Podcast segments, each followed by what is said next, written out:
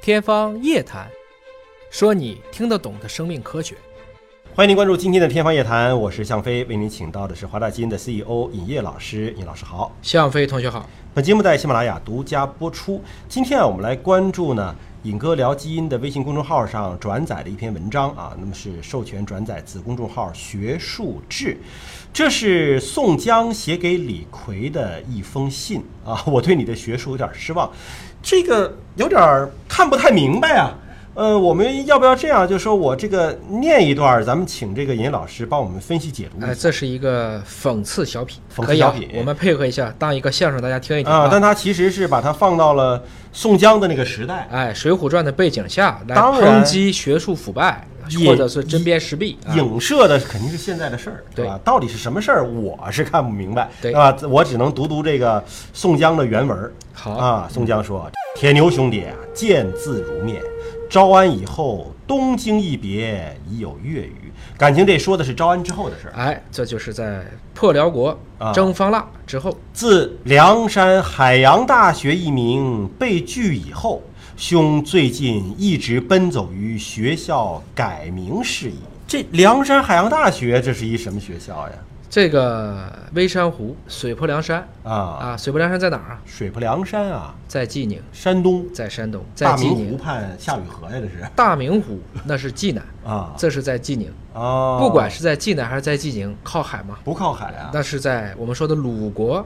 啊，山东、胶东是齐，胶西其实是鲁，胶东靠海，胶东靠海，对啊，那是齐国。嗯所以这里说的就是你就是一个济宁的梁山县，嗯，你就有一片儿梁山坡，嗯，一个小湖，你想改名叫海洋？海洋大学。我礼部，我能允许你哎不吗？同意，不同意啊！所以礼部认为我校虽有水面，但叫海洋大学仍有不妥，送千金而不得，日本是不收你这钱，对啊，但只能接受梁山大学一名儿。相比于咱们原来的啊了儿吧高等专科学院，那已经长进不少了。对。先稳几年，再谋鲁中大学，听懂就了是吧就这学校的大名儿要改来改去，对，希望能够叫得更霸气一点。更大一点儿，对，请铁牛转告阮氏三兄弟，关于梁山坡海洋生物文献考古的课题暂且作罢，课题组解散，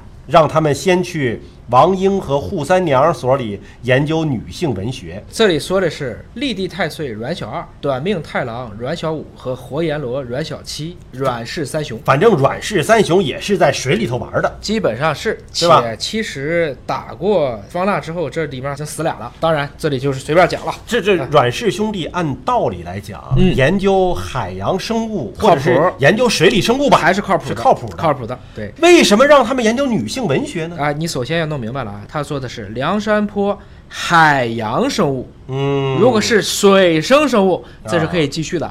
既然你学校都不能叫梁山海洋大学了，你就不能再去研究海洋生物了。啊，就和你学校定位不吻合了。哎，对吧先去矮脚虎、王英和一丈青扈三娘研究研究女性文学，也是符合今天的潮流。就是学科的这个选择也要和现实结合起来，结合起来对吧？对你不能叫海洋大学，你就不能研究海洋生物，对啊。那么兄弟论文、俺论三板斧，嗯，我已收到， 这这不就李逵那三板斧也能写篇论文，对是吧？已经收到了，哦名字改为《程咬金三板斧叙事中三之考辩》，基于昭陵出土文献考。这这名字必须要改成你听不懂的吗？就是要长啊啊，要有时间、地点、人物、起因、经过、结果。修改错别字后，我已修书一封，推荐至戴院长处，不久可在他主编的《板斧研究》上发表。对，说的是神行太保戴宗自己主编了一学术期刊，叫《板斧研究》。也就是说，你这论文的发表，谁来写推荐文，谁来做这个期刊的主编也很重要。在自己的兄弟上发表，嗯孰人孰路嘛，就让你直接就过了。吴用副院长已派人夜赴昭陵，先挖几个窟窿，就说已经考古了啊，等于这古还没考呢，文章就要发了，是吧？哎呀，智多星无用，为嗯了弥补这个，必须先这么啊干。就像我们一个专家说的，曹操墓里发现了小孩儿，嗯这是小时候的曹操。 哎呦，我的天哪！说他这个什么滋儿哇乱叫的这个地方啊，挖出了一些甲骨，其中有一块被虫子咬了，其形颇像三板斧之“三”字。若有学界挑事儿，兄弟可借此反驳。只是万物将该骨借与他人研究，不可重现。就明摆知道我这个文物它不靠谱。记得周老虎的平面的猫科动物吗？啊，拍到了华南虎，嗯我就是不告诉你，嗯这个底片不给你，啊照片不给你，就这一个年画里的图，哎孤，立对吧？对是这不可样子再现。对，铁牛兄弟啊，不是哥哥说你，板斧研究虽为核心期刊，但毕竟是理工类的。你今年在上面连发三篇文科论文，已经引起了议论，也给戴院长带来不少压力。切勿再写关于板斧的论文了， 这不是文不对题吗？理工期刊发表文科论文，对这不太合适嘛？这个是说这两年学校步入高速发展快车道，引进的高学历人才日渐增多。我知道你天天念叨学历低、论文少，压力大。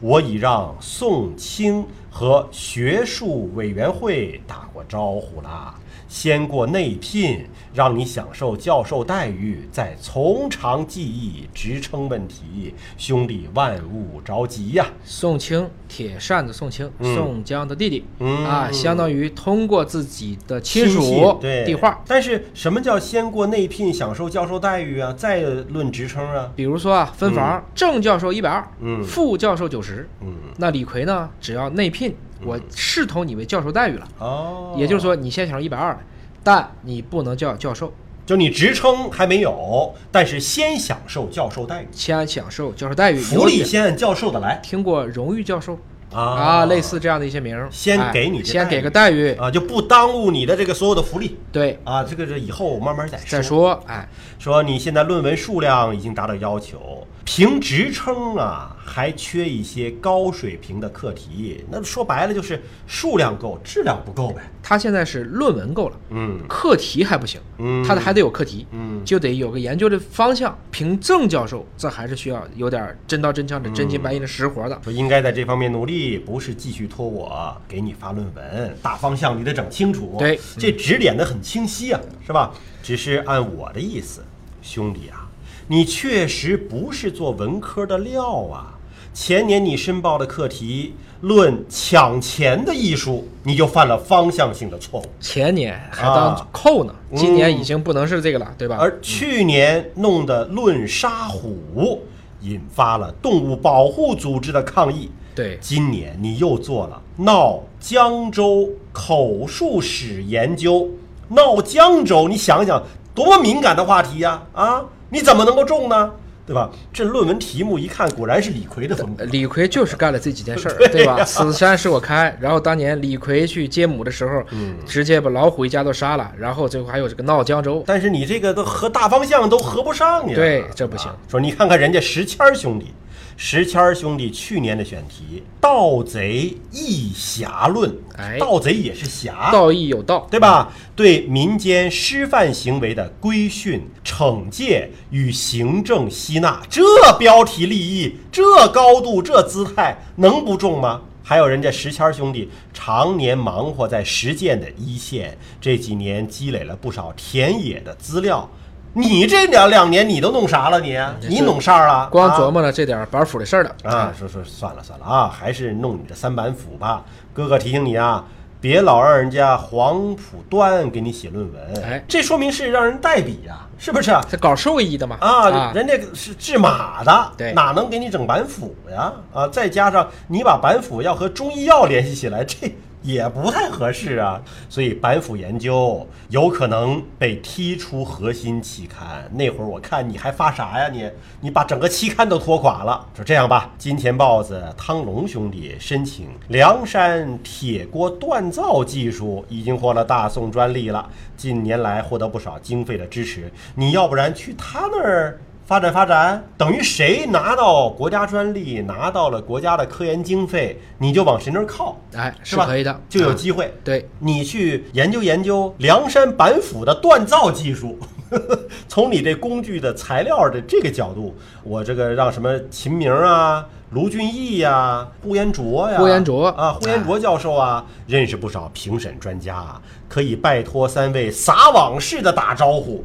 应该能中。说的就是霹雳火秦明、玉麒麟卢俊义、双边呼延灼，这些都是在朝廷里面的大官儿我觉得有一个名词很触动我呀，啊。叫撒网式打招呼对，因为我们知道现在专家评审组是有一个专家库的，库嗯经常是随机抽签儿，对对吧？我不知道说你这篇评审的时候抽签儿抽到谁，那怎么办呢？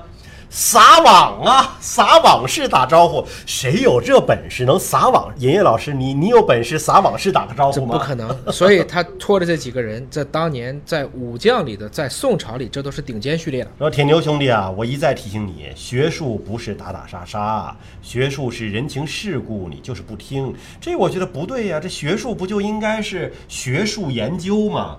怎么能是人情世故呢？这有问题吧？这个对，换言之，嗯这篇文章就是提醒我们，我们的学术其实应该是为真为实的。他这篇文章全是反着写的，反着写的。哎，他这还有一个呢，说人家轰天雷凌振教授主持的“钻天猴设计与开发国际学术周”，给你下了请帖了，让你去做主题报告。你嫌路远，你竟然放人家鸽子！你在开国际板斧论坛的时候，我看谁还捧你的场。明白了吗？也就是说，互相要给面子，互相捧场，哎互相给面子啊互相捧场也很重要啊啊。还有人家燕青好不容易评上了大宋青年匡胤学者，赵匡匡胤嘛胤嘛，，匡胤学者。者，嗯，你非造谣人家和核心期刊《大宋译文评论》副主编李诗诗有一腿，你这能造这种谣吗？你看以后人燕青怎么对付你，那不就变成一团和气吗？对是吧？人家卢俊义能带出燕青这样的青年学者，同为校领导，我怎么带出了你这种黑丝？真是可悲啊！所以这个领导带学生，这也是分门别派的。哎，有裙带关系吗？说铁牛兄弟啊，总体来讲，当哥哥的对你的学术有点失望，现在评职称需要访学经历。我看呐，你到高丽理工学院弄两年， 那里离家还比较近。海外深造，去对吧了野鸡大学学一下，去去朝鲜半岛学一学。我知道你对哥哥忠心耿耿，骂你两句，你别往心里去，哥哥不会扔下你的。再不行啊，折腾两年，新校区建成以后，你和宋清啊。一起管后勤去吧，别搞啥学术了。这是模拟的宋江的口吻，给李逵写了一封长长的信呐、语重心长啊，里边针砭时弊的也写了一些学术界的一些，好像都是反讽的东西。对。尹烨老师、尹烨博士啊，怎么看这个事儿？其实我们不能说学术之间就完全没有朋友，嗯，啊，学术之间很多的时候都是亦师亦友的关系，对也有各种各样的学派，学派和学派之间也必然有一些对立的观点。但归根结底，其实如果连学术圈儿都变成了乌烟瘴气，任何国家啊都不可能出来为民所用的这些东西。换言之呢，大家能以这样的口吻来针砭时弊，也是在嘲讽当今社会出现的一些大家深恶痛绝的现象。比如说，我认识谁，我就给你先安排晋升。谁发的文章多，也不管有没有用，他作为评教授，就是课讲的好不好无所谓，反正你再给我发出好文章。我们都知道，大学里面好多讲课好的老师反而上不去。又或者刚才你提到的撒网式这种打招呼，呼，我的天哪！那太欠的这个人牛情又怎么还呢？了啊，在中美贸易战到中美科技战竞争的今天，如果我们的学术界还不能够求真务实，真的拿出一些真东西，在根领域、根技术上去见真章，那我们可以想象，我们未来的科学技术产业其实这个发展是根基不牢的。我觉得确实这个评价体系啊，教育界、学术界是不是应该还是不能够完全的混为一谈？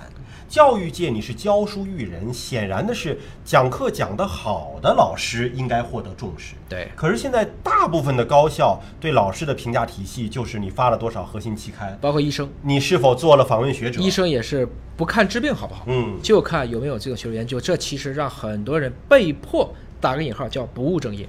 大家可能要去按照一套既定体系去学一些东西。固然今天也许没有更好的指标去评价，但是唯指标论，像我们前几年唯 GDP 论不理环境了，那我相信我们再重新去收拾这个摊子，可能花的时间反而更长，精力花的更大。当然，我们不排除啊，有那种超人，就是老师学术做的也很好，对吧？课讲的也很好。有些临床医生，这个既能够发很多学术的期刊，又获得了大量的患者、病人的尊重，这个临床的医术很高明。但是我们想，评价体系是否可以针对他的职业的特殊性，能够更立体的评价？这样的人当然可以获得更好的尊重、待遇各方面的东西。但是教育就是更关注教育本身，学术就是更关注学术本身，临床就是更关注临床本身，而且是不是能够更激励大多数人？一定不要再出这样的裙带关系了。黑旋风李逵，嗯，就因为认识宋江，就可以一人成仙，鸡犬升天了。他的本事就是有把体力、有武艺，就让他在这个专业领域、细分领域发挥他的价值就可以了。啊干嘛非逼人写文科论文这呢样？可以在国际摔跤大赛上、国际劈柴大赛上，对呀、好了，感谢叶老师的分享。那我觉得这个领域的进步也是需要全社会共同的关注、共同的督促啊。那我们下期节目时间再会。